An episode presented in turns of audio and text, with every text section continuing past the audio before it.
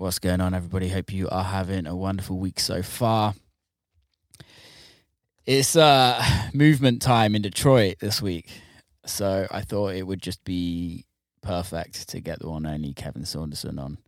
Kevin Saunderson really needs no introduction at all. He has been the pioneer pretty much from day one in techno from Detroit, along with Juan Atkins, Derrick May, Jeff Mills, Carl Craig, all of the pioneers in this industry. Um, I had an amazing conversation with him, and I am excited for you to listen. So, without further ado, Kevin Saunderson. Kevin Saunderson, what's going on, man? Hey, what's up? What's how, happening? How are you? Man, I'm all right. I can't complain. Just got back from a road trip for Toronto. Nice. Did a performance out there. Played Detroit this past weekend. So I'm I'm home. Did you play Spotlight? Yep. I played Spotlight on Friday, the anniversary. I heard it was really good. Oh yeah, yeah. I like that. I like that place. It's, a cool bad. venue, isn't it? Definitely, definitely, definitely. um, how was Toronto? Was it good? Toronto was good. I have, did an inner city show. It's a smaller venue, but uh must say it was it was packed and uh, it was good. It was a good show. Uh, hadn't done in the city in Toronto in years, yeah. so it was nice too because we didn't fly. We drove up, you uh, know, all that. So it was it was real relaxing. It felt yeah. like it was just connected to Detroit, like almost being like at home. It's super easy. The fact that you can drive to Toronto from here. It's only like four hours, isn't it? Something like that. That's a beautiful thing. Were you doing when you do in a city? Do you do it live or is it um, yeah, DJ. Yeah. Yeah, it's live. I mean, um, we have components. We obviously we take the studio on the road, me mm-hmm. and Dantiez, and uh, you know, we play on top. We yeah. you know, we arrange, you know, when we have our singer Stephanie, who's uh quite uh, uh dynamic in her performance, mm. and then you know, uh, I have a, keyboard player that sometimes I take uh, uh Nico from Detroit. Yeah, yeah uh, you know, and a percussion person too. So cool, man. You know, we do it a few different ways. Yeah, man. I so thank first of all, thank you for coming on. It's it's an absolute pleasure to sit down with you. Um, and I know we've kind of come across each other during on on on on festivals. Um, yeah, San yeah. Diego. I think I met you first in San Diego last year. Right um, at, at uh, across. Yeah, yeah. Cross. And obviously, I've been a fan for many years, and you've literally been one of the pioneers of the of the industry for since day one. Um, been a long time. Been in the game a long time. A long time, man. A very long time. And you've Definitely. you've. I'm pretty sure you've got some good stories for us all. Um, but I kind of want to go back to the beginning. Um, yeah. I was going through. I was doing some research, and I didn't realize. Uh, th- tell me if this is wrong as well. I didn't realize you were actually born in New York. Oh, I was born in Brooklyn, Flatbush. I grew up in Flatbush. Uh, so yes, I'm, I'm I'm I'm born right there, Kings County Hospital, right? And then came to Detroit like ten years later. Yeah, like it was elementary. It was definitely elementary school, like fourth, fifth grade. Yeah. Uh, uh, I, I, came and I lived in Inkster. That's where my mother grew up, and, mm. and most of her family was. So I lived in Inkster for a minute, and then by the time it was junior high days, uh, I, I moved to Belleville. How was it Detroit back in back then? What year we talking? Oh man, telling my age now. Um, I, I, mean, it had to be late 70s, 78, mm. 76, somewhere right around. Yeah. Uh, you know, to me, it was different because New York was, you know, a lot more busier, yeah, a lot yeah. more one, you know, New York was a lot more dirtier too back mm. those days. Um, it was uh, uh, New York was just mixed. We, I lived on a street uh, called East 28th Street. You know, you had uh, Jamaicans, you had uh, American, you know, blacks, uh, you had uh, whites, you had whatever, all kind of Jews, Italians, just everybody on the same block. You mm. know, so I was used to seeing just kind of everybody. So yeah. when I moved to England, it was quite different. It was like uh it was all black. Yeah. I mean, so I wasn't even used to that. Even though I'm, you know, I'm black, but I was used to being around kind of everybody. Yeah. So uh, that was a bit different. That was a bit of adjustment for me. Um, and then I moved to Belleville, which was reverse of all that. you know, it was 98% just white, white people, you know. Yeah. Um, so you know, it was an interesting time, uh, you know, but it, you know, Inkster was was it was you know the suburb of Detroit, of course, but it was nothing like a city. Mm. And Belleville was completely country. You know, yeah. when you started doing stuff like fishing, and, yeah. you know, playing sports. That's when I got into sports because there was nothing to do in mm. Belleville, mm. really. Were your parents were your parents in the motor industry? Uh, no, there actually wasn't. My father was in the real estate. Okay. And a bit of a hustler too, uh, in New York. And my my mother, um, she uh, went to nursing school and mm. uh, going to University of Michigan and getting her. Uh, uh, I think she got a master's and was a nursing instructor. Nope. I told my son not to call me. I was in an interview, but he didn't check his his, his uh, text. And, and, I got sorry, I got uh, what do you call it? Um, where he can break through. You know, my kids oh, are that yeah, break. Yeah, yeah. But it's, I got to put it on airplane mode right now. Okay. There we go. It's all good. Sorry about that. No, it's all good. Got to do edit. it's all good. Doesn't matter. So, so, um, so no, they weren't in the motor industry. That's interesting they that they came to Detroit. Yeah, yeah. Well, my father came because of my mother. Obviously, my mother went to New York mm. and met my father, and you know, I was born and all that. Yeah. But my mother was native from Detroit. You know, ah, she, okay. she, she was born in Detroit, so she yeah. really just came back to where back she home. grew up. That makes sense. That makes sense. Yeah. And then, how did the whole you getting into music at, in Detroit back then start? I know you probably answered this question so many times, but I know mm-hmm. people were probably interested in this. Um, yeah, listening now. Yeah, it, it was a. Uh, gradual process you know um first of all when i moved to detroit uh i wasn't like in the music like that i just listened to what my mother played in the car mainly it was motown soul music whatever so um new york radio i listen a little because mm. sometimes they play that in the car uh but I, when I moved to Belleville, I went to a school, a middle school called North Junior High. Yeah. And playing on the football team, and I met uh, Derrick May on the because he played football, and Aaron Atkins, which is Juan Atkins' brother. Okay, we were all in seventh grade. Juan was in ninth grade. Mm. Um, so I, you know, I didn't really connect with Juan at that time, but I met Juan at his house through his brother you know, mm-hmm. saying like, come through, come on and hang out, yeah. whatever, come to come to the crib. Uh, so that's kind of how that part started. And Juan had like little gadgets like cassette decks yeah. and, pieces of equipment, maybe a synthesizer. I didn't even understand what it was at the time, but it looked interesting. So it caught my eye. So um, through time, knowing Juan and bumping into him every now and then, seeing him in school. And obviously, he was older than us. So he was in ninth grade. So he was only in that school for about a year. Yeah. But Derrick became really close to Juan and became, you know, kind of like a protege, mm. you know, was into the theory of, uh, um, technological innovations yeah. uh, and um, the future uh, about making music for the future because Juan had this concept. Now I wasn't locked into it at that time, but it all came to me slowly yeah. over over the years. And then Juan started creating music with Cybotron. Uh, that started. That kind of was like the beginning. Juan is the beginning of, yeah, of yeah. all of it. One hundred percent. Um, of techno. Mm. Um, so you know, then I started. Derrick moved with me in high school for a half a semester, the second half of the year. Motion detected at the front door. and all kind of stuff going on in my studio.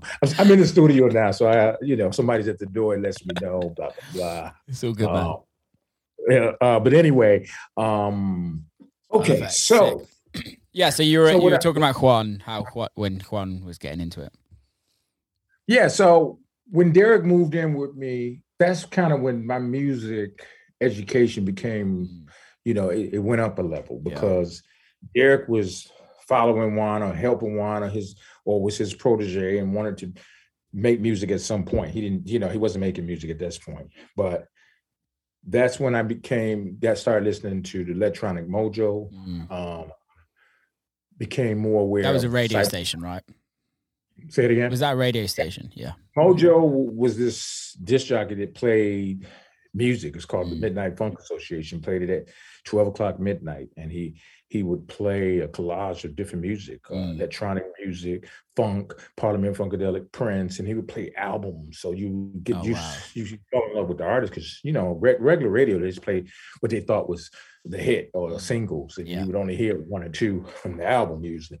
But um, he had this unique way of playing music and and educating people, and it, it included Juan Cybotron. So uh, I fell in love with uh, Juan's music, not because I knew him, but because I thought it was innovative. Mm. Uh, and it sounded uh, very futuristic. And uh, so that that was kind of my first beginning. And then, you know, I just kind of, I wasn't trying to make music. I was an athlete. I played sports really and just kind of was around those guys every now and then. Yeah. And, uh, you know, I would, uh, um, later I did this uh, graduation party at my house. Had this nice house in Belleville mm. and a pool, you know, just was laid out. Uh, back then, my parents had built this house. So yeah. as we graduated, I had the whole house to myself. And mother sold the house and moved. Um, and Juan came to DJ. Uh, I got Juan and Derrick. I didn't know Derrick really was a DJ, but you know, basically Derrick was DJing at this party, and it was so cool because you had people from Detroit who were following Juan. Mm. They were starting to build this deep space. It was an organization called Deep Space that Juan had created, and uh, people would follow him uh, from Detroit. People from mm. Cass Tech or whatever, Cooley, and they would just come to his events when he DJed. He's playing this. This first time I seen Juan DJing, so I was really impressed, uh, and it kind of just took off from there because at that age, I went back to New York the summertime in the summertime, and then I got to experience people like Larry Levan. Yeah. Started going to Paradise Garage. Wow. So through the combination of going to the Paradise Garage, hearing Juan play, uh, Tony Humphries at the Zanzibar, because I was kind of caught between New York and Detroit, you mm, know. Yeah, yeah. Uh, um, and as I went to college, I went to Eastern. I started learning people about people like uh, Al Lester going. To, I started going to Cheeks, yeah, and had guys around me that were playing uh, uh, music on campus, mm-hmm. and it was cool because I was hearing like you know uh, electronic music. I was hearing you know uh, disco, and I was into a lot of disco as well because you know just it's part of my nature about going back and forth to New York. So eventually, I was playing football on the football team and I was connected with a few of Derrick's friends uh, that were on East at Standard Eastern, and they were DJs. So I would kind of hang out when I had time and watch them on the te- Technics 1200s and listen to the music. So I kind of was absorbing all that. At yeah. the same time, Derrick was had moved to Chicago. Okay. Juan was having a success with Cybotron and uh, the beginnings of Model 500, mm. uh, Technicolor, stuff like that. Uh, so I'm just really absorbing it and around it. Yeah. I didn't really step into the game until uh, 83 was my first uh, thought of like, I think I want to be a DJ. So what year know? did Cybotron come out? Cybotron was 70, 79. I didn't know it was that early. It was it was before Sharp. I, I don't know if you know about Sharevari. It was yeah, before yeah. that track.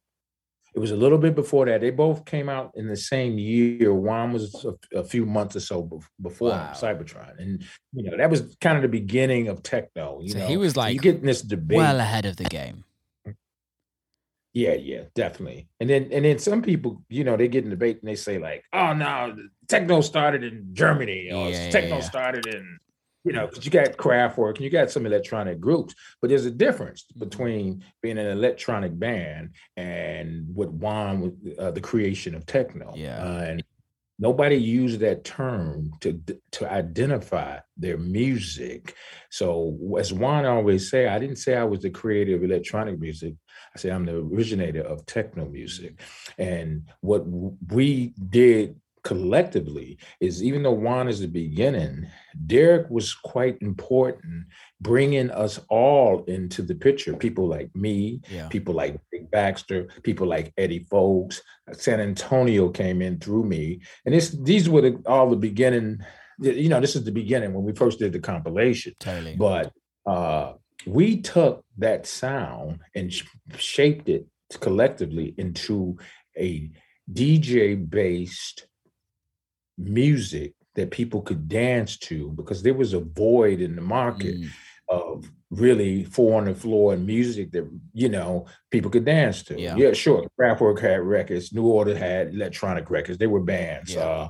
Uh, um, there were other groups out there. And the house kind of was parallel. It was like a few months or so later. You know, yeah. the house movement. So, um, you know, so that's kind of the connection. I came into it and I was a go getter. I played sports and I always wanted to be the best. I was humble and I did my thing and I came in it more multiple ways. I just enjoyed vocal music as well. And yeah. I wanted to make something with vocals, but I also wanted to do stuff that was darker and deeper and faster. So I had kind of two sides to me where some guys was only one way, straight path. My path was different. I'm I was caught between doing uh, a houseier sound, yeah. a tech house sound, which is a, really a combination of a little bit of Detroit and Chicago and techno. Yeah. know? Well, tech house back then and for many years previous to what it is now is very different. Right. And, and it, I think that's a really interesting thing to bring up is that how, if you go listen to old tech house, it is literally mixture of house music and techno, which makes sense. Yeah. Yeah. Um, and and you hear all the the synth elements and everything like that. How was it when you started and you wanted to make vo- like more vocal records and then also more like techno records? How right. how right. was the scene then? Because nowadays it's really tough to kind of do that. You almost pigeonhole to a certain extent. Um, right. How how is how was it then? Um. Well, I just kind of did what I felt, and I've had success both ways. You know, I was fortunate. Uh, I didn't get tied into being Mr. Commercial, even though I had commercial success within the city. Yeah. My first record was a vocal record. It was called Triangle Love by Kreem. Yeah. And you know, the fact that I had my own label, you know, we all started our own labels, at least myself, Juan, and Derrick, mm. we all had our own labels. So it gives you control over what you, you know, your, your what kind of music release. Yeah. So I've always, KMS has always been, you know, not one way, you mm. know, and Kevin Saunderson has been one way. Now I've created different aliases, probably too many aliases back then. I, I, like I was going through your all your aliases and I was like, damn, these are a lot of fucking aliases. Yeah, yeah. I mean, I was just I had a lot of energy. I wanted to release. I wanted Detroit to seem like it was more acts out. People didn't know like Kevin Saunderson did uh baseline or yeah, uh you know, my Reese stuff. They didn't know, you know, it was connected to me. They didn't know like uh um e dancer you know uh, mm. uh they didn't you know some people didn't know you know they just didn't know because it was you know well you didn't have the internet then did you that that, that no not at all so uh, but but but there was a, a, a, um, there was space in the market for for all. I had success with Reese Project, which is my more soulful, uh, more like deep house uh, yeah. type of vibe. Um, so I, I mean, I had it from Inner City to E Dancer to to uh, Tronikhouse, uh, all that stuff uh, was with that was good for me. You mm. know, it was a good time in the market. Uh, um, and you had this, the scene back then. It it evolved because you know people from Europe started uh, being inspired from you know Detroit and Chicago, but you know uh, there's a lot of inspiration, uh, inspiration from Detroit. Is that's how the BPMs and stuff got faster because we were a little bit uh, faster, yeah. you know, BPM in a different type of energy. And then you, before you know it, you had uh, London with the breakbeat scene, then yeah. the jungle scene kicked in, and then Germany was really rough and banging, you know, uh, um, and faster, much. So, uh, Um, but yeah, I mean, I was able to do all all, all anything I wanted to do, I did, and That's had amazing. success at it. You know? That's amazing. How when you um when you first started out, when was it a realization that you're like, this is this is what I want to do? Was it a quit? Let's stop playing football. Let's like stop everything and let's just concentrate on music. You know, it moved pretty quick for me. Yeah, because I was playing football. I mean, my first year in college was '82, mm. and I was on the football team. So September to to you know for the rest of the year you know when football season is over you go to spring football yeah. you know so that's kind of the off season uh, january february march i tell you by march by the time we had our spring game maybe in april I, I realized that first of all the people that recruited me got fired so now you know you're dealing with politics and the yeah. new coaching staff and i could tell i didn't fit in their plans mm. but I was still on the team, but at the same time, I was hanging out with Art Payne and Keith Martin and uh, Eddie Fowlkes, people that were DJs. Uh, yeah, I was out with people like that, and just by being around them, I could feel the need for me to change my path. Mm-hmm. You know, never was a quitter. I didn't quit anything really. I always, you know, just stuck with it. So um I knew. Yeah. And by that time, by April, the spring game, after we had our spring game, I, you know, they put up like who makes the team. Uh, and, you know, I didn't even go look to see if I made the team yeah. or was what they wanted to keep me. I just felt like it was time for a change, and yeah. I wasn't feeling the connection. So right then, I knew, you know, yeah. um, and I started out DJing, and I had a. It took me a while, but I worked at it just like sports. I just I had the work ethic of practicing, and while the people were sleeping, I was practicing. Yeah. Uh, get my work in. I was learning, and it just evolved from being a DJ to taking a drum machine mm. to to your gigs, mixing it with your music, to now putting a bass line to it, learning about sequencing. And over that time, from '83 to my first record came out actually on my Metroplex, 86. Uh, I was developing, uh, you know, from being a DJ into a producer into an artist. Mm-hmm. And by the time 87 got here, which was 35 years ago, basically, yeah. Uh, I started my label. And once I did that, I was really off and running. And was that KMS? Yep, KMS Records. Yeah, 35 years. So 35 Damn. years. It's been going a while. Yes, it has. how how does it feel looking back over the last 35 years of your career and seeing what you've achieved when it comes to life? Yeah, I mean, I think you know, the dream of doing what you love. Mm has definitely come true for me because I fell into the path of making electronic music and becoming electronic artist, producer, uh, record company, businessman. Uh, I was able to control a lot of my future, and yeah. I think if I didn't have that control, things would be different. So, and and to see that the scene has has evolved. You know, I had this vision even even back then when I was creating music, and I felt like Detroit music, Chicago music, house music, dance music was the future. Yeah. Uh, because uh, I was on college and you see like these fraternities, like, you know, I was in a fraternity, uh, but you had, you know, it was a little more segregated then black mm-hmm. fraternities, white fraternities, whatever, right? But yeah. uh, they, the white fraternities, you would walk by, they had these huge gatherings at the frat houses and outside and and and it would be like 2000 people there yeah and then I keep saying, like, what kind of music are they listening to? what?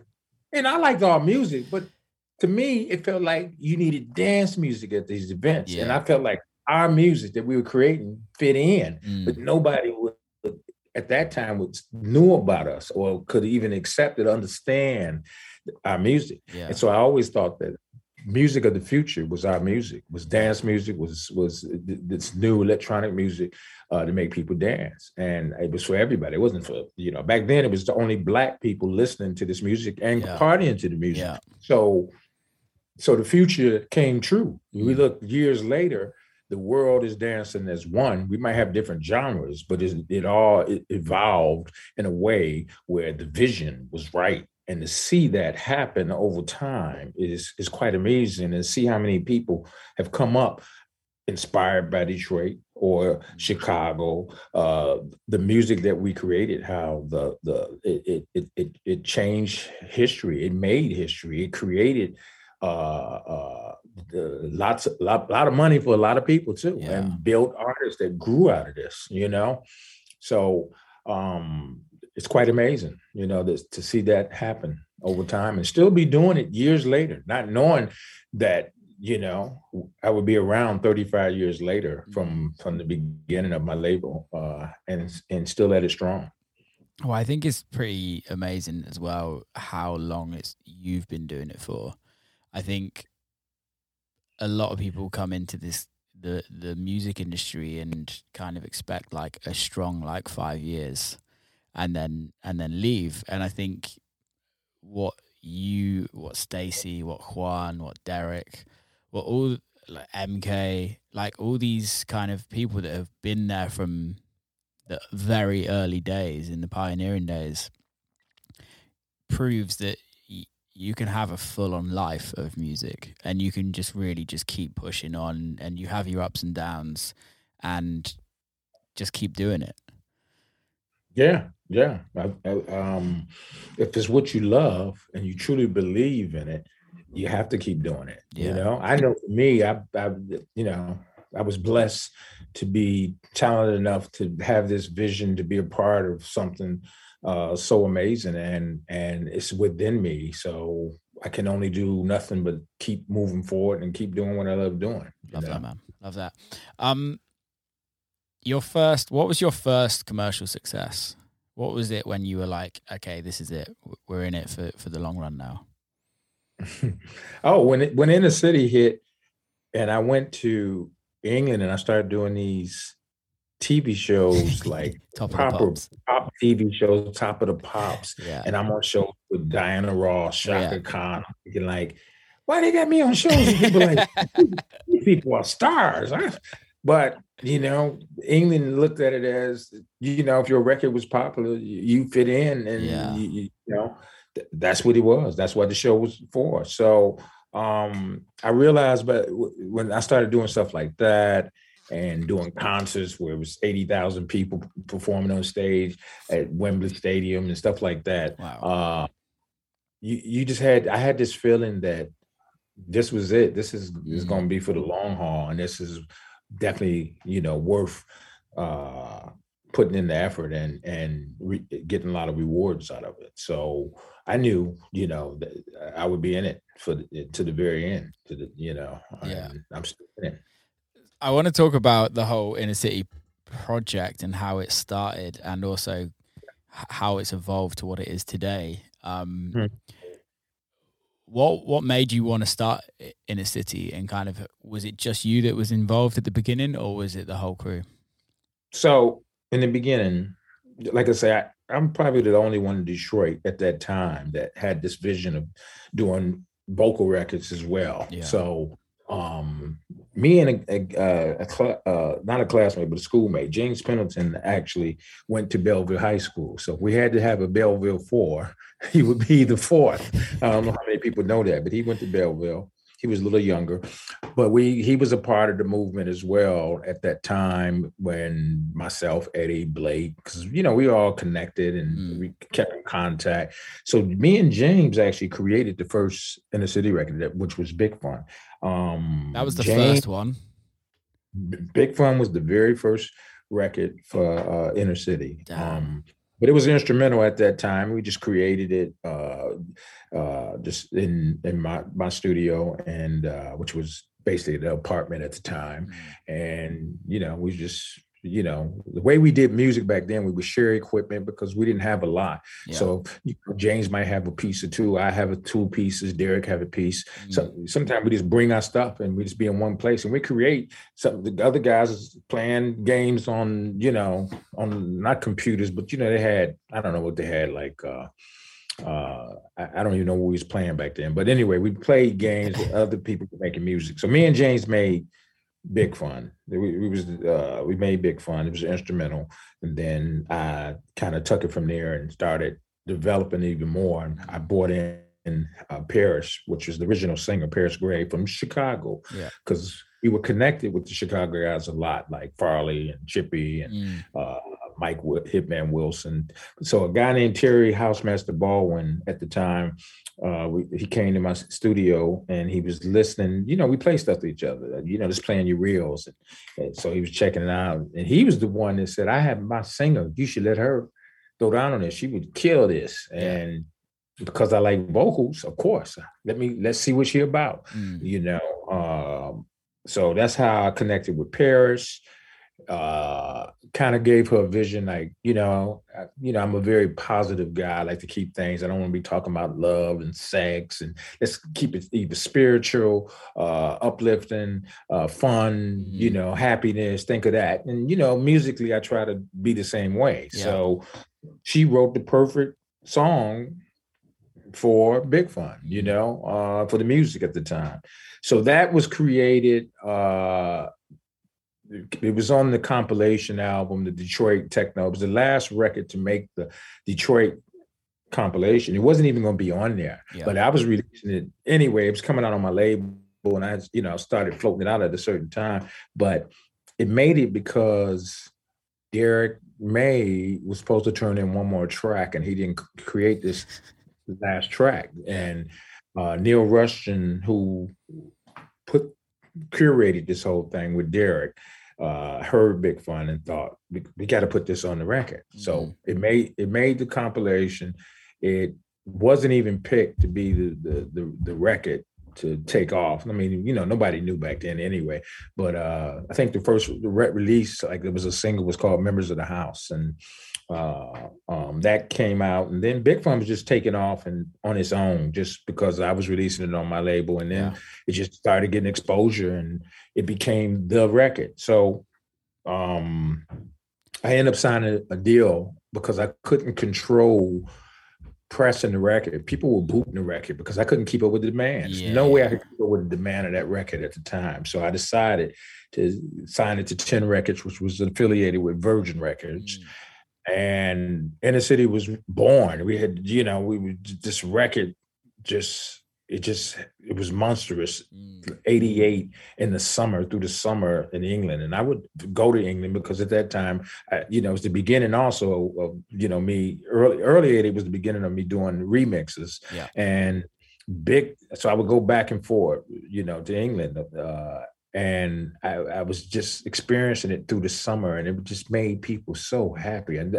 just never seen anything like it uh, uh, it just touched my heart so so was that all, was, was, that did, when you were in the uk were you hearing it at like festivals were you hearing it at clubs were you hearing it on the was, radio like what was it I was hearing it on radio. I was hearing it on pirate radio because yeah. they had pirate radio. I was hearing it. Uh, uh, it, plays, it was a Monday night at Spectrums, mm. which Paul Oakenfold it was playing. It was the biggest record of the night.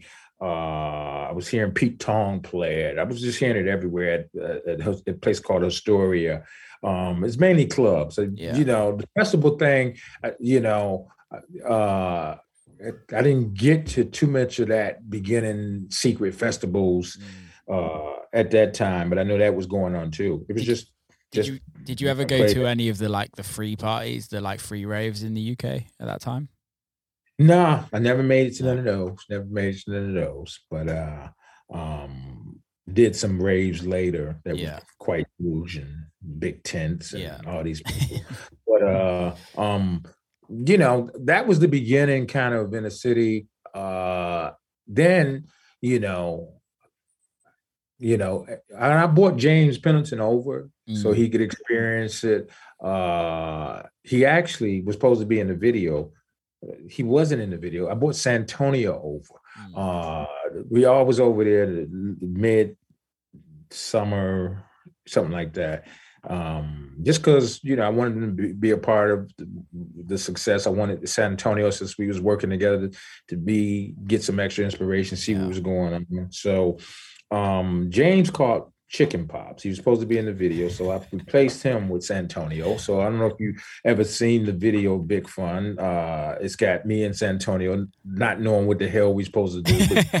Take arms and do this rave dance and you know let Paris be the star she was. But it was quite interesting because Paris was working at I don't know some makeup shop or some mall, you know, like in the makeup section, yeah, selling yeah makeup and perfumes and stuff like that. And I called her up and I was like, Paris, they need you to come to England to mm. do the video because Big Fun is taking off. She didn't comprehend that at all. She was like, I ain't coming to no England. I ain't leaving my job. I got a job. Not knowing the magnitude yeah. of this record is huge. Yeah. Now I don't know if it's nothing about no hit, but I just know like it's huge. Now it's not released at the time. So Oh, so was this a, pre-release? Oh yeah, this is all pre-release. Oh, wow. It hadn't even been released. So that's why they, they, wanted us to do the video. So to get ready for the release. Um, so it didn't look like she was going to come. So I had another singer that I knew from Detroit. I flew her in mm. to do the video. Um, but two days before, Paris said, I'll come. So now I have the other girl there in England and thinking she gonna do the video, and then Paris decides. Of course, I got to go with the original singer because she she wrote the record and she is you know the yeah, voice. Yeah, yeah. So if you look at the video, also you have two singers singing, one in red and one in yellow. I didn't, you know, so I let her be in the video, yeah. and they kind of shared parts. But Paris was the, the lady in yellow, and she be eventually became obviously the complete singer of Inner City. Yeah. Um, um, so we had that success. Big Fun became a hit. The record companies like, oh, we need you to, do a follow up. You know, you know, I ain't used to this kind of yeah, stuff. Yeah. I just make music and yeah. put it out whenever. So now I'm under well, the gun. I guess also like you. Tell me if I'm wrong, but you were. It, when was this in the late '80s? This was was Big Fun came out '88. Yeah, so you must have been like one of the first techno DJs that was actually having commercial success. Yeah, I think so. Yeah. No doubt about it. So yeah. you have zero idea what the fuck's going on. I have no clue. I'm just going with the flow and and trying to make adjustments on the fly, and you know, mm. uh, it's, it's, a lot of moving parts for me. But I'm I'm with it. I'm you know I'm learning as as I go. Yeah. So so they need this follow up. So I called James. I said, James, we got to do a follow up because to me, he's going to be a part of whatever I'm doing within the yeah. city. James, he kind of became missing in action, and I didn't see him, didn't hear from him, so I just had to go ahead and finish Good Life. You know, yeah, uh, created. So then follow up was Good Life, and I thought like, okay, well, let me make it sound like it's from the same family, yeah. and she wrote, you know, Big Fun in Paris wrote Good Life. I did the music, sent it to her. She wrote Good Life and I was like blown away. It was like, wow, you can't. You, how could you come up with such a beautiful vocal yeah. to match this this music? And the music was powerful too. Mm-hmm. So I finished that, and at that point, once I finished that, you know, Good Life became a hit, bigger than Big Fun. Yeah. Uh, it, was, it was huge in Germany. It was huge in England. Uh, same story, top of the pops, all these TV shows, and then at that point we hadn't, we weren't a, uh, I didn't have Paris signed to any contract, mm. uh, but uh, Virgin at the time they wanted now because of success they wanted an album, and that's when we formed. It was me and Paris. Yeah. You know, I hadn't heard from James no more, so I just moved on and kept developing Inner City throughout the years and. You know, uh, people don't probably know this too. We were the first band out there performing our music, techno, house, yeah. electronic, like our style live. Mm-hmm. So I actually had to hire band members uh, from Detroit that actually lived in the same uh, warehouse space I lived in, and cool. I, I, met these guys: Tommy Onyx, uh, Dennis White, and uh, they oh, were live. I didn't know Dennis was was that far back with you. Oh yeah, Dennis. He yeah. They had lots of non-sleepless nights because our our studio was right next to where they stayed. Especially my DJ booth with a big ass subwoofer, and yeah. I would just chill it, and they would be right. They right there, you know. But we never had no issues. They just, you know, we all did our music. They have a band playing. Sometimes you hear the band, and they hear this thumping kick, you know, just mm. all the mm. subs coming through. But that's how I met Dennis. Dennis became my band uh, leader at that time. And I met Tommy through Dennis and the rest of the guys. And I said, "Hey, I need to do a, a uh, I need to, my music played live. There's no way I knew how to play music live. I could play my sections and obviously studio musician, yeah, sequence, computers, whatever. You can, you know, that's how we created it. But taking on the road, couldn't take no studio on the yeah. road. Yeah, yeah, it was, was impossible. Uh, so the, we were the first to go out there and do this live too mm. and, and full band so uh, we did it in london germany uh, australia did it many places and uh, it was different for me because it wasn't it's like being in the studio you know you had a drummer that you know it was, had more of a live feel yeah. because it was live uh, you know i played stuff like the octopads mm. little sections that i could play eight bars you know because yeah I, I, didn't i didn't go to Berklee and all yeah. that like all these musicians. Um, but I had the ear and I knew how to get it done. Yeah. You know, uh, and I was having success. So, um, uh, so we were the first to do that. People, you know, they they they have no clue. We and it just evolved over the years where groups were able to do it through technology and tech, you know, technological innovation. Mm. Uh, let us, you know, be where we are today doing it. Um, well, it's also so, amazing with Big Love and Good Life, like how those records still get played. It's amazing. Everywhere. It's amazing. It's it's it's amazing because you know here we are. We're talking, you know, years later. You know, from, from inner city. Uh, mm. Yeah, it's 35 years from my label, but Good Life, Big Fun. They came shortly afterwards. So yeah. it's 34 years ago. So here we are. And those records for younger generations. Uh, now, of course, they've been reshaped, recreated many ways. Some mm. people have licensed the rights to use parts, um, uh, etc. But you know, they've been in, in, commercials, they've been in insurance commercials, all mm. kind of stuff. So I go to Australia and I, we performed there not too long ago, January well, actually March. Sorry, in March we play in March. We do a, our first tour in the uh, in the city in years there, and uh, I do this festival called Pitch Festival. Pitch mm-hmm. Festival is, is, like a like hipsters, young, cool, you know, all that type of yeah. vibe. And so it's going to be interesting because like Inner City we go back way back, and uh, man,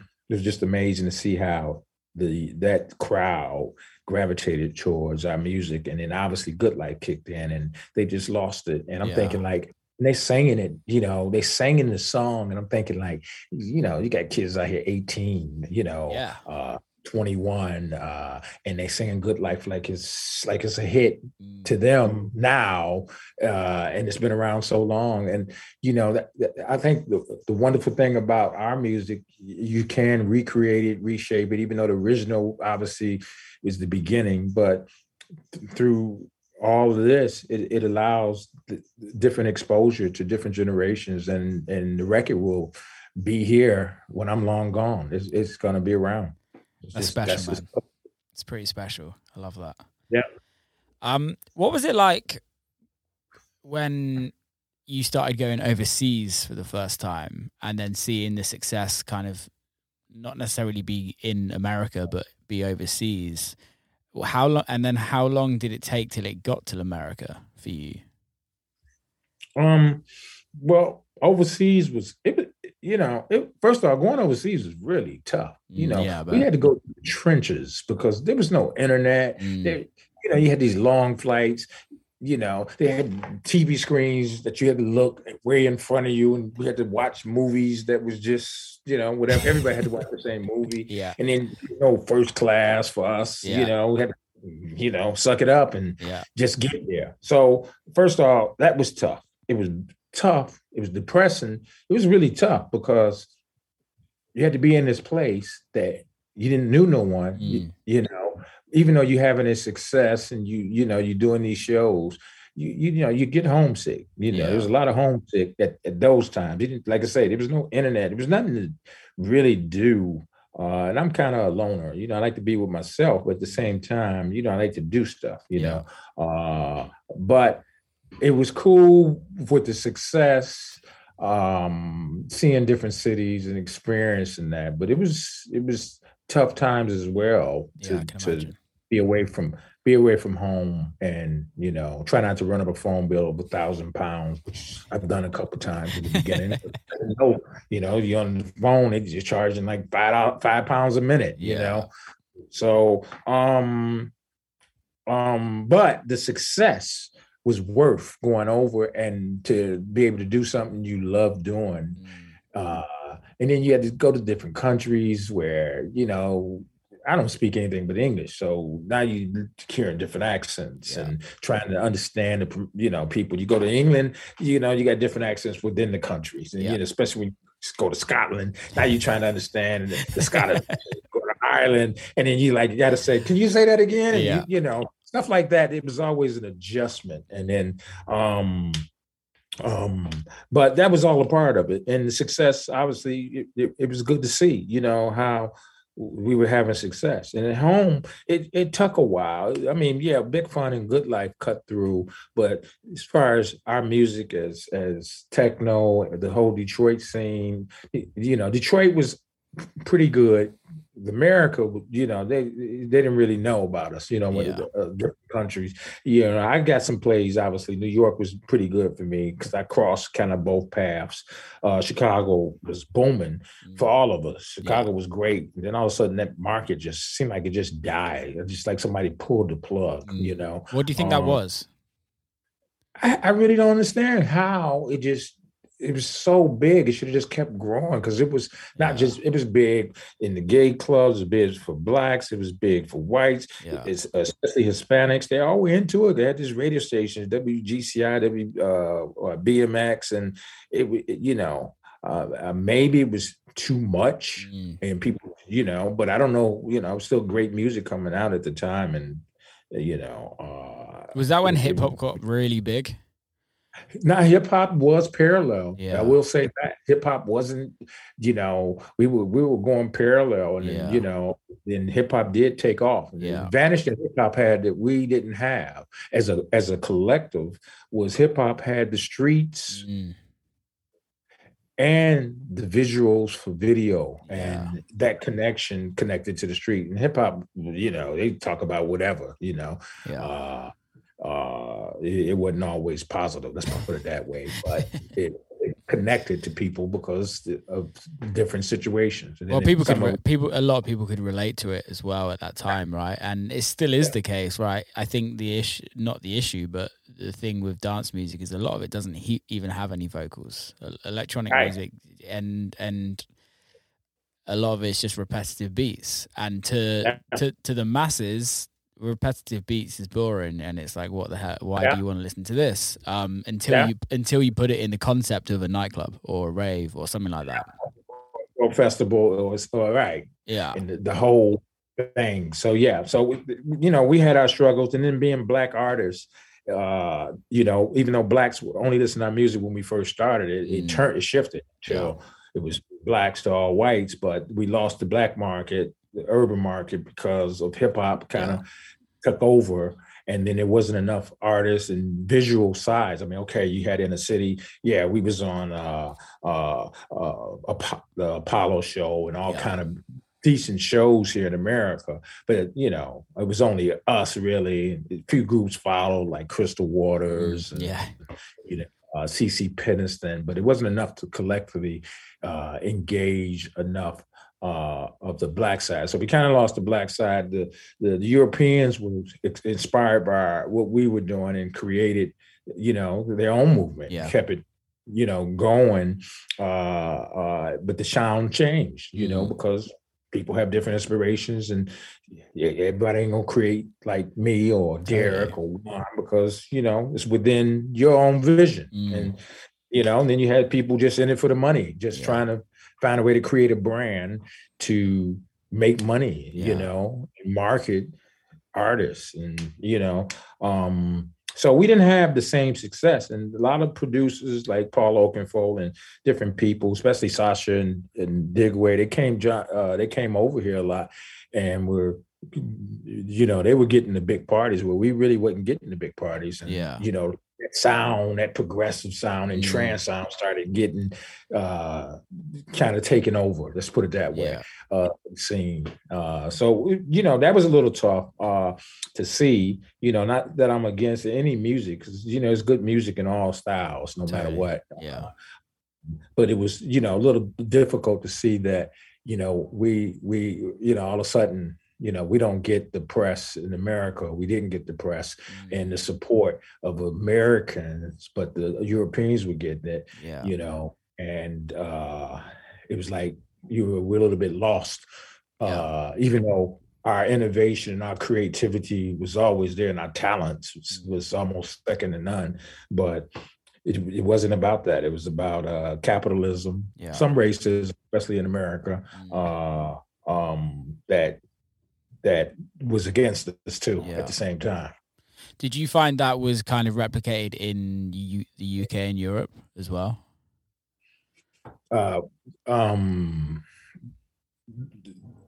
that you you mean when you say replicated? Just the, like the part of did you because obviously you guys were touring in in in Europe at the same time and and places in, in the UK. And did you find it was a, it, there came a point where there was like a like a, a switch of like it the trance scene kind of came through and then you guys were kind of out for a bit?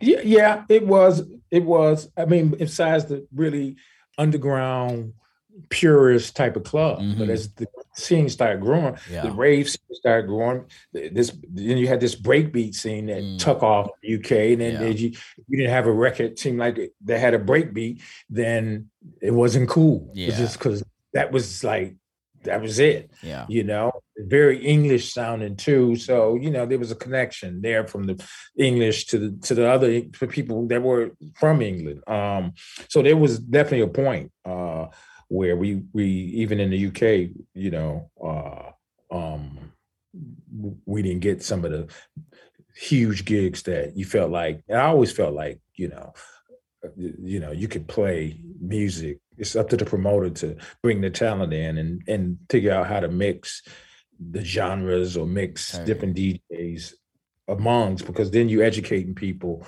not, just one way, but then yeah. you get stuck in one sound, one way. Uh, even though it's all dance music, yeah. you know, you, you have to find a way to bridge bridge the, the the talents. It's up to the promoter, but every promoter don't take chance like they want to be safe one way, and it's all about money to to many of them. You know, back then especially. So uh, that was part of the part of the issue. I feel like we're kind of in that stage again right now, though. If I'm honest, where right. it's which I totally understand, and I don't dis- I don't have a major issue with it. I have an issue with it to a certain extent, where it feels like, for me, dance music, electronic music, whatever you want to call it, is about community and kind of bringing people together, um, and kind of introducing people to interesting new artists. Um, right and I feel like the whole capitalistic side of things, which we're all a part of, if you know what I mean, I'm I'm a part of it. I get booked and and, and all of that. Um, but I feel like it's very unimaginative right now, um, and that it just feels stale and stagnant. But I can imagine for where where you've sat because you've been in the industry for so long, you must have gone through many periods of feeling stagnant as an artist and kind of going what the hell is next? Like how do we kind of progress? And how do we what are those like lows of an artist like for you? Especially at the beginning when there's nobody to look up to to kind of go oh well they've done this and they've kind of had a dip and then come back and had a dip. Like how does that even like affect you as a person? Yeah well i mean i think my philosophy is you know, you just got to keep going if you believe in it. Uh, everything goes in circles too. They really, that's a real true saying. Yeah. You know, come back around, um, and and, and you got to create. You got to find ways to try to recreate yourself, uh, mm-hmm. and it's not always up to to to yourself. It's up to how the scene moves and yeah. how. Uh, but I always find good music finds a way you know it still finds a way to cut through and that's why we've still been around so long you know uh it, it, you know i don't know how many genres it is now but back then you know it was only house it was only techno mm. and then tech house uh and you know it shifted so much um but what i find is like a lot of the younger generation start out one way and then they find their way over you know at some point uh um and it, it's you know that EDM was the the entry point at one point. Yeah. trap and all that. Um, um, you know what you want to see is events.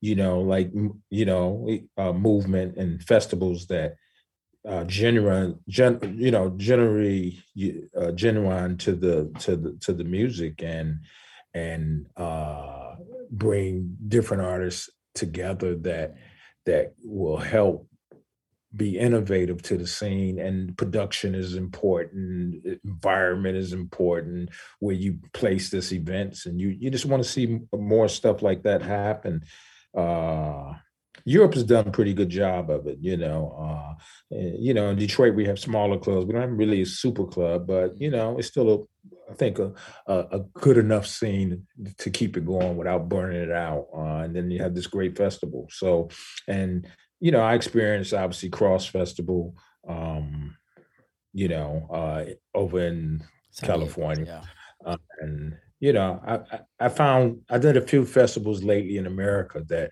seem like mm. some of these are not just going one way; they're combining stuff and yeah. you know making stuff more.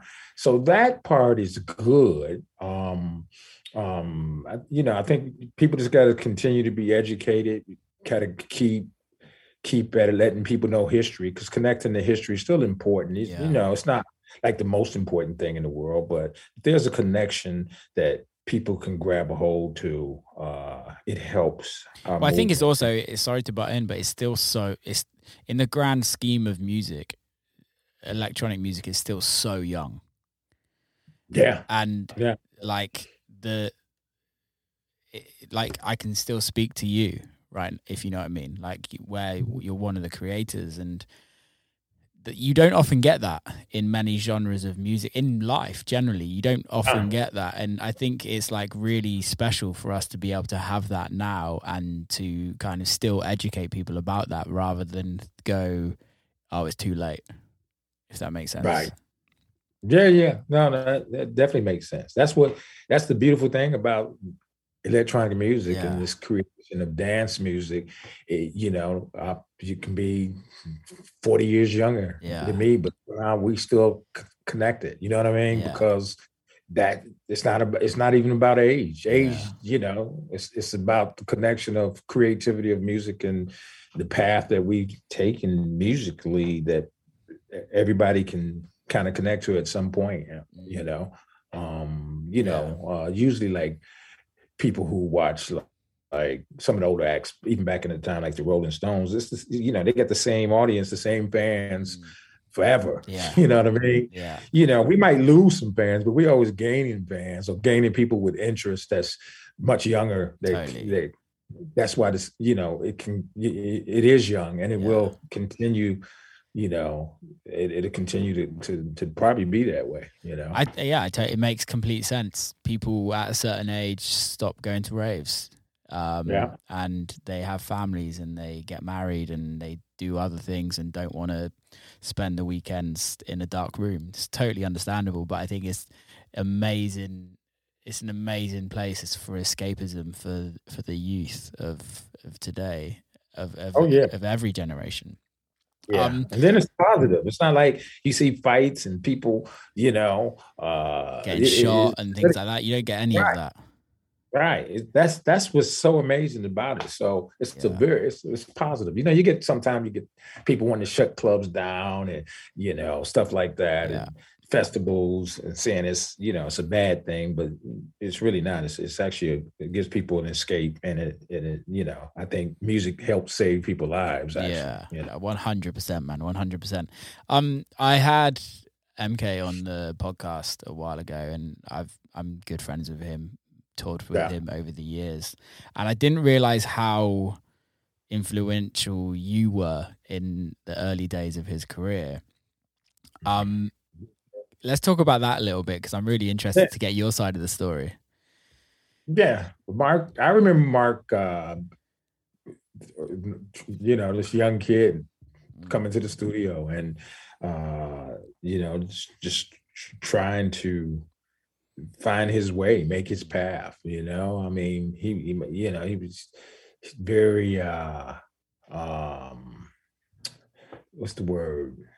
Just motivated and he had all this talent to mm. to make music, you know. It, it, so you know, we started letting him in the studio because you know, I, I, my door was pretty much open for almost anyone to come in. I let people use my studio. Yeah. Uh, all kind of artists came up. Chez Damier, Ron Trent, uh, everybody came to my studio just about. Obviously, Derrick had his own, Juan had his own, but we were all in the same corner. But yeah. You know, people gravitated to me that was inspired by me or or liked my music. So uh, at some point, Marc was, you know, a bit of a, a, a protege of mine, not completely, but he was inspired by me. I let him be around me. Mm I took him on road trips with me. I put him in videos. I did a lot of that type of stuff, you know. Uh, and of course, I, I, you know, I love a lot of the music he was making, and I released some of it, and you know, some records I didn't release, and you know, um, but I remember particularly Marc. Um, making music and I still lived like I had my studio was uh, connected to where I lived at the time I just lived in the loft and I would like like sleep next to the room that my studio was in. It wasn't like it was soundproof. And I would hear mm. Marc making his tracks. And, you know, sometimes I have to wake up and just tell him, like, keep that, keep that line. Cause sometimes, you know, you might get rid of something time. So yeah. I, I, remember those days trying to sleep and it's just banging. It had glass on, on the door and it was just rattling, but it was some good times, you know, back then. But he he traveled the world. I think he was inspired a lot by my remixing. Mm. And, you mm. know, and I don't know if you know this, I was the first one to take do a remix how we know it. Oh, like really? back in the day, remix was like Shep Pettibone mm. and and uh, uh, Jellybean Benitez and all those guys. They just they re-edited and re they did extensions of of records to make them like a like a single. They would make it so it, it would be uh, for a club DJ so they could play it, have yeah. a better intro, a longer break, stuff like that. Yeah. But that's how remix worked back then. So I was the first one to strip everything and put all new music to it. So you know, okay. uh, we should have had a different name than a remix for it. It's really like a reproduction, a reproduced record. But I was the first one to do that, and MK, he was around when I was doing a lot of that stuff. Yeah. So he was inspired by my remixes more or less than anything. I think. Wow, I didn't know that. When you talk about remixes, um, what were the was there any remixes that you did that kind of like because back in back then remixes were huge especially with like the likes of like madonna and kind of like the big pop acts. Right. What was the point what was it when was there like any artist that you kind of got to remix that you were like how the hell am i re- remixing these people? Yeah they're, they're definitely some artists uh like even new order. I was wow. like because I was playing Blue Monday and stuff like that back then. I'm thinking like, you know, it was a different record. I think it was called Round and Round. Yeah. And it wasn't one of my better remixes. And, you know, it was a very difficult record to remix, you know. Uh the, but I did it and you know it came out and you know people liked it, you know, but I was uh uh to to do them. I did Yello uh uh I did uh a record it's called The Bottle, but it's mm. by the Christians. It's one of my favorite remixes. It, it wasn't the original Bottle, but it's it's one of my favorite records, and I got to remix that, and uh, um, you know that was amazing. Uh, I did Paula Abdul back then too. Not that that was like I was dying to do it. I just did it, yeah. but it, it, was a it was a slow record, and mm. I took it and sped it up, and you know, uh, uh, uh, made it like a normal BPM because yeah. it was too slow. You know, it might have been 110, but I made it like 125, mm. and had to do all this vocal processing to get the pitch right for yeah. the tempo. Uh, um, but I, you know, did a lot of remixes, uh, um, tons of them back then. Yeah, I can imagine. And sometimes it was the if it was the right path to take, given so much away. you know what I mean? But that's what it was. Who knew? Yeah. And you know, you, you you live in the moment and you know you get in this big studios i you know i had a small studio you know, eight tracks, yeah. whatever, you know, a few instruments, synthesizers.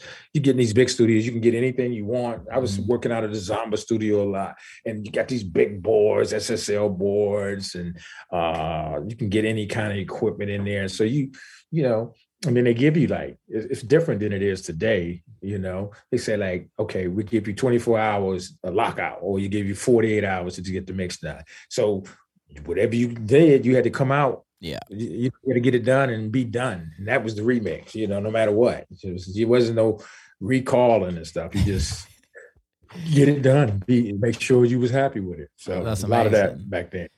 When the process from going like analog in the studio to digital was that like a, a a kind of interesting switch for you, or was it kind of an innovating time where you were like, okay, we can actually do a lot more?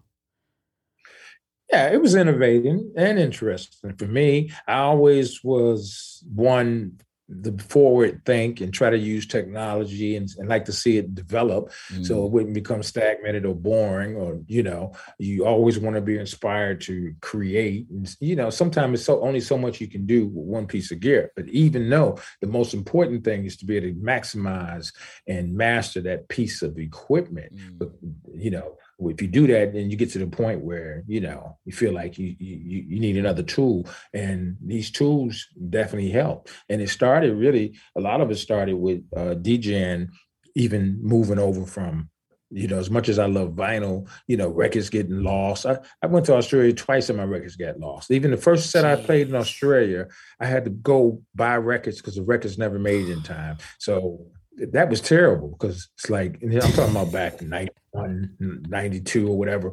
Uh, you know, you, you, just couldn't find what your set was. There's just no way. It was impossible. So uh, yeah, because also back uh, then in Australia, I can't imagine the record stores being as as good as they were in America or in Germany or the UK.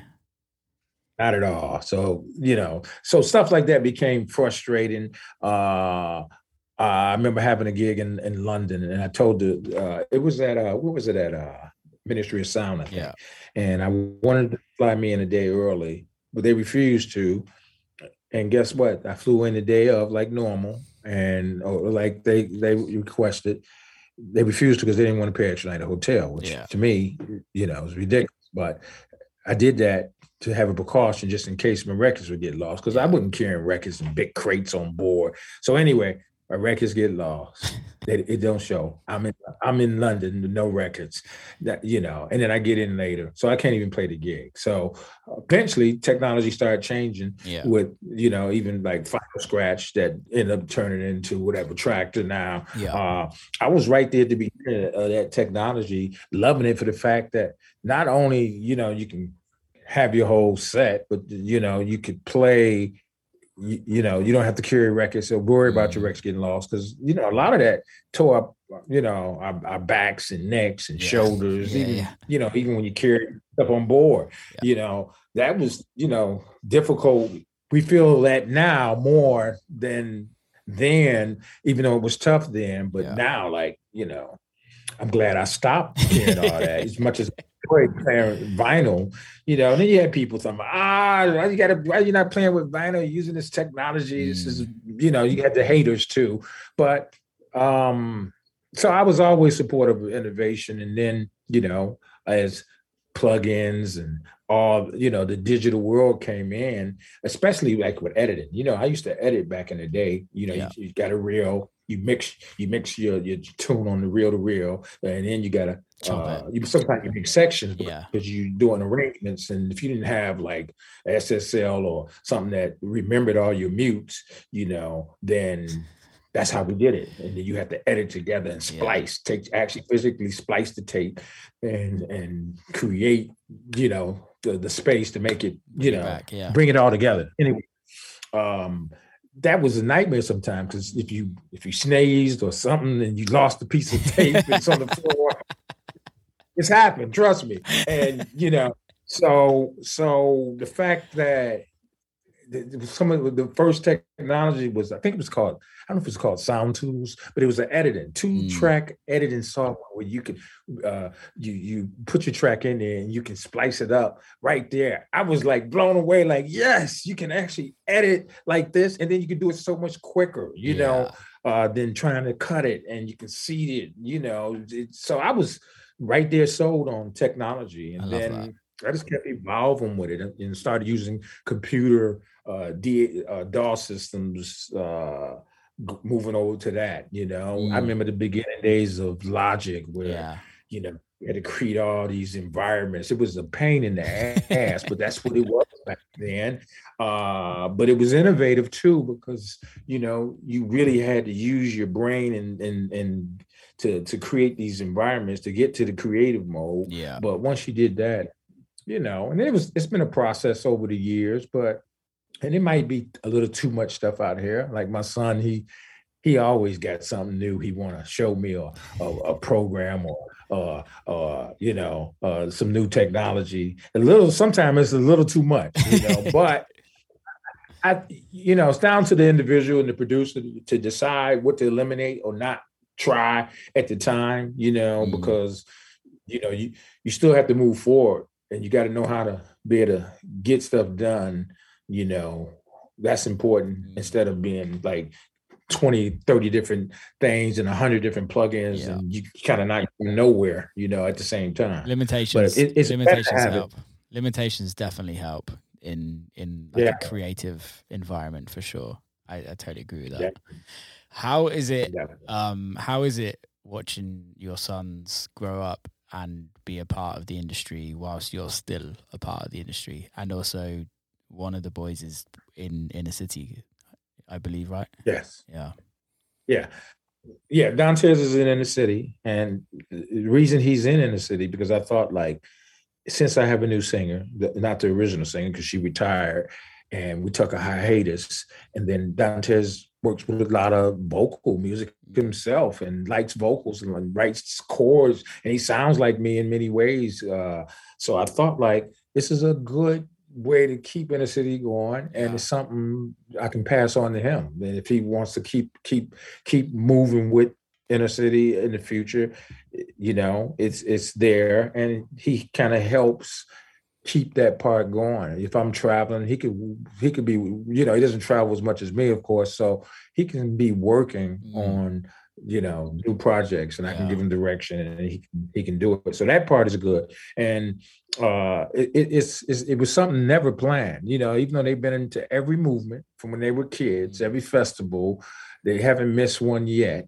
um and then to see them be a part of it and to be a part of the industry how it happened it wasn't because i said you guys are going to make music mm-hmm. or you guys are going to be djs Dantiez, Damari, I think mentioned it to Dantiez. Dantiez moved with somebody when he was 18, like he moved out the house and moved with some friends, and mm. they were DJs. And that's how he got inspired. He got inspired by somebody else and started making music. And here we are today. Uh, so it's it's good to see that that's what they love, yeah. you know, and that's what they do, you know. Um, I didn't make it easy, you know. sometimes people think, ah, you're just writing off your dad coach. No. no. A lot of times they come to me asking me, how do you do this? I say, go look it up on the internet first. go look them.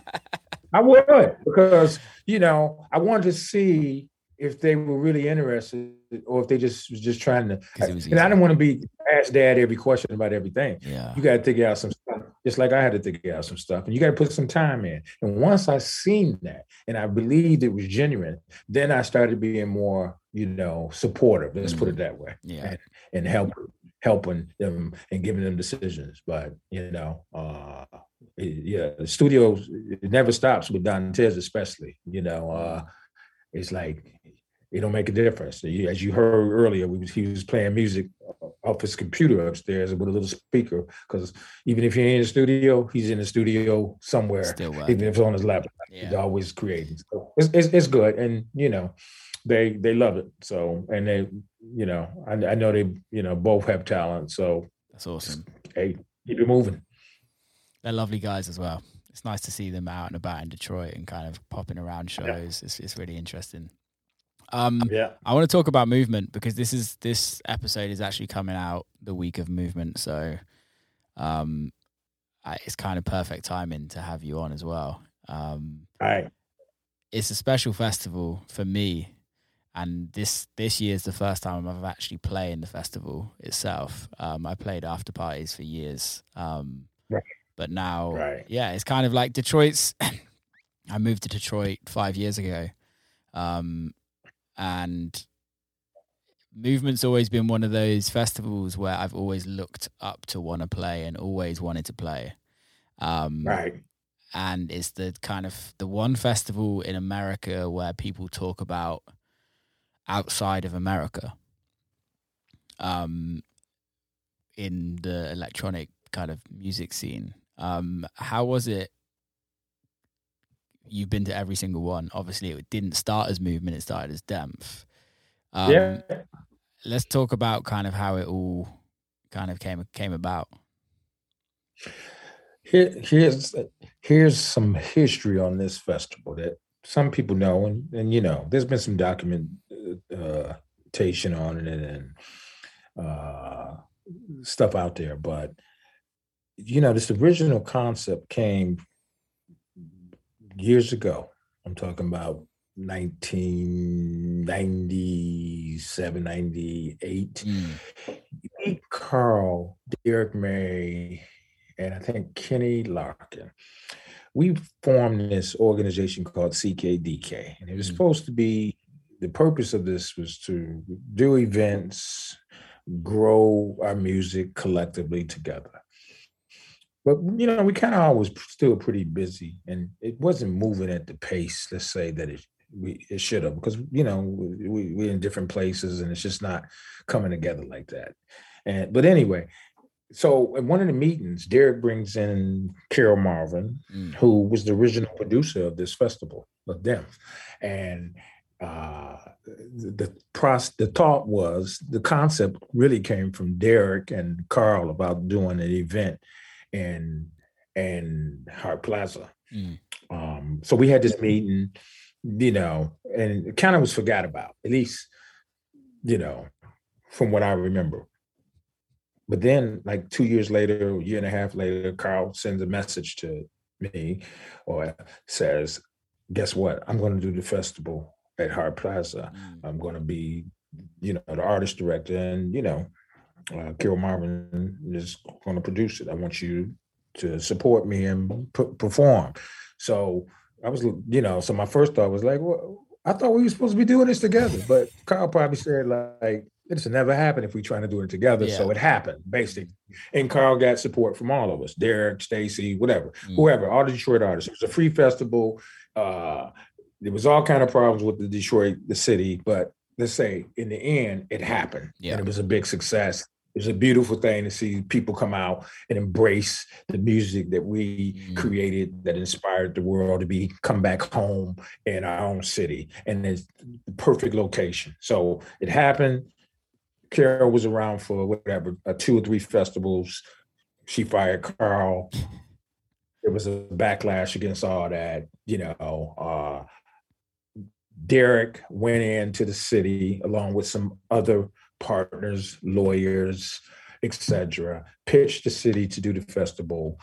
Uh, at that time, the city was paying Carol Marvin a certain amount. Maybe they gave her five or six hundred thousand dollars, let's say, mm. to put on the festival. So, um, even though with that money, there were still challenges putting it on at that time because it's quite expensive to to run. Yeah. Anyway, Derrick used my name, car name in this proposal. In the end, we ended up supporting it, but we really wasn't a part of it. So Derrick kind of did it with the mindset that we were all going to come back together. Yeah. But Derrick, you know, not really being a businessman, even though he, it, it got accepted, the people he were that were involved at that time were not really honest people. Let's put it that way. Yeah, yeah. I'm trying to cut cut some of this down. uh, uh, uh, on top of that, was really dealing with a corrupt, some corrupt people within the city. Yeah. The festival happened. It was free still, but it was a challenge to get money so the festival, the first year happened. Derrick lost a lot of money, whatever. It was he was doing it because he thought this was the future, yeah. and it, it did become the future. But it was, you know, uh, sometimes it's not good to be a pioneer or be at the beginning because you got to go through some bumps and learn. yeah. The second year Derrick had the festival, Derrick came to me. This was 2004. He that he had it. He came to me and said, "Kevin, I'm going to have to cancel the festival." I don't have enough money. I'm out of money. I'm broke. I put everything into it. This was like two weeks before it was supposed to happen. Mm. I came up with some money, kind of helped save that year. Yeah. Became a part of it a little, not really. I was just just name wise, I was connected to it. Yeah. And it happened. Okay. Again, not enough money. Money was lost, not enough sponsorships. Um, the next year I took it over, mm. 2005. I produced it. I was the first one. You know, I was the first one on a lot of stuff. It's amazing how this happens, but I guess that was my my path, my blessings to be. I was the first one to get the city to allow for that venue to charge. Mm. So there was that prior to then there was no festivals. And that was always part of my vision. We need to charge for this. Yeah. So it got approved kind of at the last minute. I wasn't told. I was told a few months before that they that I got approved to do the festival, which was challenging. Because imagine trying to pull this all off in two or three months yeah. is, is is is it's tough enough doing it by the year. But me traveling the world, you know, trying to you know run a festival, uh, it was it was it was difficult. Anyway, the festival happened. At the end, we was able to charge. Didn't really have a gauge on how many people come. Uh, I bought actually Jason in the Paxahau guys yeah. run one stage. They did very well. Um, I bought my family in to help. Um, there was some corruption going on with the city, with money being taken. Yeah, it's, it's just some crazy stories. I won't get too deep into it. The festival happened basically I was heartbroken by it because of the corruption. I was just destroyed that we do all this hard work. The city begged me to do this festival because I almost said no. Yeah. And then to see the corruption go on and see how greedy people were. Mm. So I re- just resigned. Yeah. I just said, I'm not doing this festival no more. I'm not going to be a part of it because I didn't want to be a part of unrighteousness. Mm. So that happened. Jason took it over. Uh, and through the process, here's, here's a great thing that happened for the city. We we had to go through all of this, but this is why the festival is still here because Jason was able to take it over. He was able to see some of the pitfalls and find a way to deal with the city, and and they're here all the time. They're not traveling the world like us artists, yeah, yeah, you know. Yeah. Not that we weren't businessmen, just you, you, know you have to choose your path. Totally, you home and travel the world and run this festival, or do what you know. Yeah. I, you know, our creative natures was to perform and play. Mm. So anyway, they took it over, and it have it has evolved over the years and gotten better in production, and obviously, um, been able to charge a lot more than back when I charged. I charged ten dollars. You know, I mean, really, I charged ten dollars. uh, so uh, that didn't pay the bills either. No, I can imagine. you know, so so so you know, years later, uh, I got back involved with just with curating the stage. Yeah, which is a lot simpler. You know, uh, you know, and then I perform. Yeah, and and then you know we like what I've been doing is branding it as as origins because mm. it's the past, present, and future. I believe the talent should mix on my stage. You, you know, it's not one path. It's not just techno. It's not just house. It's not you know. It's it's a combination of artists that I brought in before, like uh, King Patrick Top, and obviously Detroit people. Yeah, and obviously performing this year on it, and yeah, uh, yeah um, it's it's uh, KMS 35 years. So, um, um, but it's evolved and it's, it's a great venue and they've they've done a fantastic job. You know, you can never make anybody everybody happy. You know, but I think never, they've done a yeah. fantastic job. And I'm, and I'm, glad to see that you're on it. Yeah, no, thank you for having me. Thank you for having me, man. I appreciate it. And it's it's amazing because that I the first time I was in Detroit, it wasn't at Movement. Um, but I think like the third time I came to Detroit, it was for a movement party, and right. it's amazing. You you know more than anybody the struggles Detroit has kind of gone through over the years from the race riots up until even today, like how kind of how much the city's gone through. Um, yeah. and that weekend is the one weekend where, to me personally, the city just comes alive and right. it's it's busy everywhere you go. You've got right. every venue, every promoter, and like external promoters kind of feeding off movement because there's so many people in the city. It's just it's just a really special moment for the for the city, and I think having that really brings the community together for Detroit as well. No, no, no doubt. I mean, it brings an influx of people, influx of money to the city, yeah. uh, and creativity, and it's a it's a it's a magical moment that you know we wish happened more. Yeah, totally, you know, or like to see that. You know, you don't even see that in other places. You might see people come together and, and money being made, and you know, but it it, it doesn't have the same no. vibe, and no, you yeah. know, definitely different. There, there isn't another there isn't another festival like it that I've been to um, yeah. that that kind of you have that city feel. Um, right. Because I think every other city that festivals are in, the cities are amazing cities that have like lots going on anyway. And right. like Detroit, I, like I remember moving to Detroit downtown like five years ago, and even then, though, like there wasn't a grocery store down there and that this is five years Even ago. Then, yeah, come on, man. When I used to live in '88, I was like, I can't find groceries. I got to go out to the suburbs. Exactly. it's five years ago. It was like that still. Yeah, it was still like that for it. Like you could go to restaurants and you could do that, but there still wasn't a, the closest grocery store was Whole Foods in like Midtown. Like right, you had right. to like. So yeah, it's it's just really it's it's a really nice time to to see the city kind of come alive. Um, I got a couple more questions. Yeah. Batman. Yeah. How did this come about? Well, you know, I I I um I was I I did a publishing deal and a and a label deal with a, a company called Armada. yeah. They're from the Netherlands. And you know, one of my goals is hopefully over time is to evolve into doing or get my tracks more in films. And I, mm-hmm. you know, you see these films, you hear electronic music, and then sometimes it's just the worst electronic music. You know, you'd be like, "What?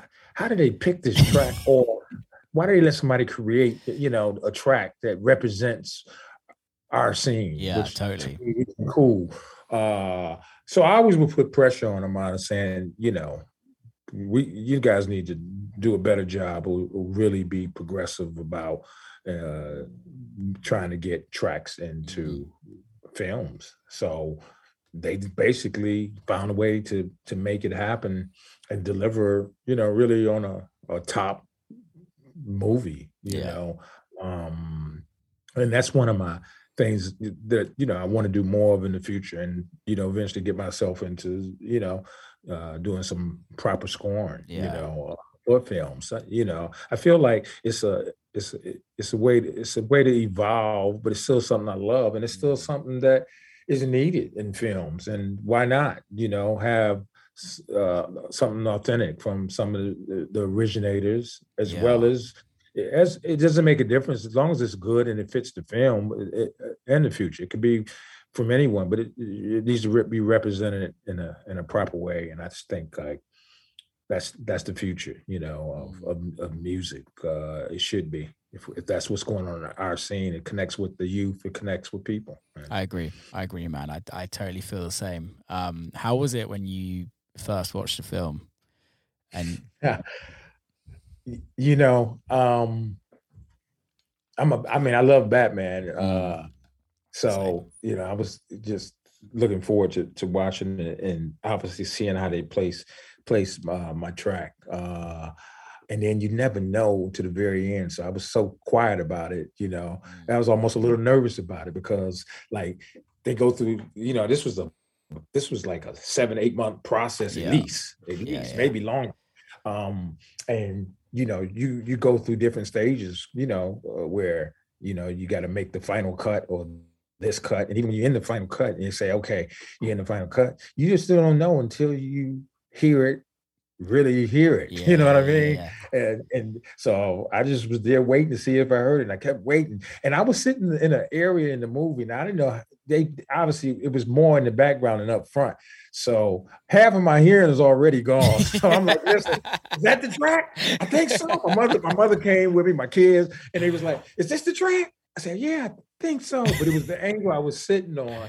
Uh, uh, it was weird hearing it uh, like that. But at the end, you know, I, you know, I, I, I looked through them credits. I said, yeah, yeah, I, was, I was in here for sure. You know, so it, it, you know, it's it's good, man. Uh, yeah um, just looking forward to some potential more opportunities, and you know, it's enough sci-fi films or films that can use good dance music. Totally, man. You know? Totally, totally agree. Um, so let's wrap this up. But there's a I I've started doing this thing at the end of the podcast where I've asked people a question, and um, just to kind of end it off nicely. And it's not necessarily based about music, but it's more so about just life and you've you've had a lot of experience in life and i guess the what the question is is uh, what piece of advice would you give somebody today about life try to be righteous as you can in your heart treat people with respect and you know just do what's in your heart uh, that's the most important thing and and uh, you'll get your blessings. Love that. Kevin, thank you so much for coming on, man. Um, it's been a pleasure to catch up. Um, and I'll see you this week. Soon. Soon, very soon. soon. Keep safe, man. See you soon. All right, my man. Peace, man. Take care. Thank you. Yeah. Bye. Yep, yep. Bye bye. And that's a wrap. Uh, big thanks to Kevin for coming on.